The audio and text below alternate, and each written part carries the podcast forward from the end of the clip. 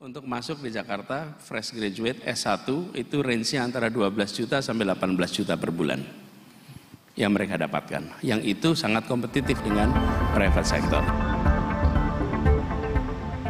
Mengajak anak muda berkarir sebagai aparatur sipil negara, Gubernur DKI Jakarta Anies Baswedan buka-bukaan soal gaji.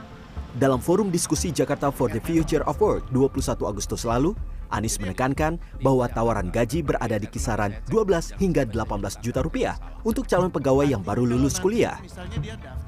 Anies mengatakan ajakan itu bukan soal besarannya. Hal yang lebih penting menurutnya adalah dengan menjadi ASN, anak muda memiliki kesempatan untuk mengubah ibu kota ke arah yang lebih baik. Fokusnya bukan soal uangnya. Kami ingin mengajak, kami ingin putra-putri lulusan universitas kita yang berprestasi jangan hanya ke private sector, tapi juga ke sektor pemerintah. Dan jangan khawatir soal kesejahteraan, insya Allah sejahteranya juga terjamin gitu kira-kira. Berdasarkan peraturan pemerintah nomor 15 tahun 2019, besaran gaji pokok PNS di seluruh Indonesia disesuaikan dengan golongan. Gaji pokok PNS yang golongan rendah yaitu 1,56 juta per bulan untuk PNS dengan golongan tertinggi, nilainya 5,9 juta rupiah per bulan.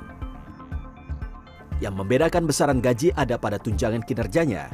Mengacu pada peraturan Gubernur DKI nomor 64 tahun 2020, tambahan penghasilan pegawai disesuaikan dengan nama jabatan, kelas jabatan, dan tugas yang diberikan. Tunjangan untuk calon PNS, tunjangannya 4,69 juta rupiah sedangkan PNS dengan keterampilan pemula hingga keahlian utama antara 12,96 juta rupiah hingga 31,77 juta rupiah per bulan.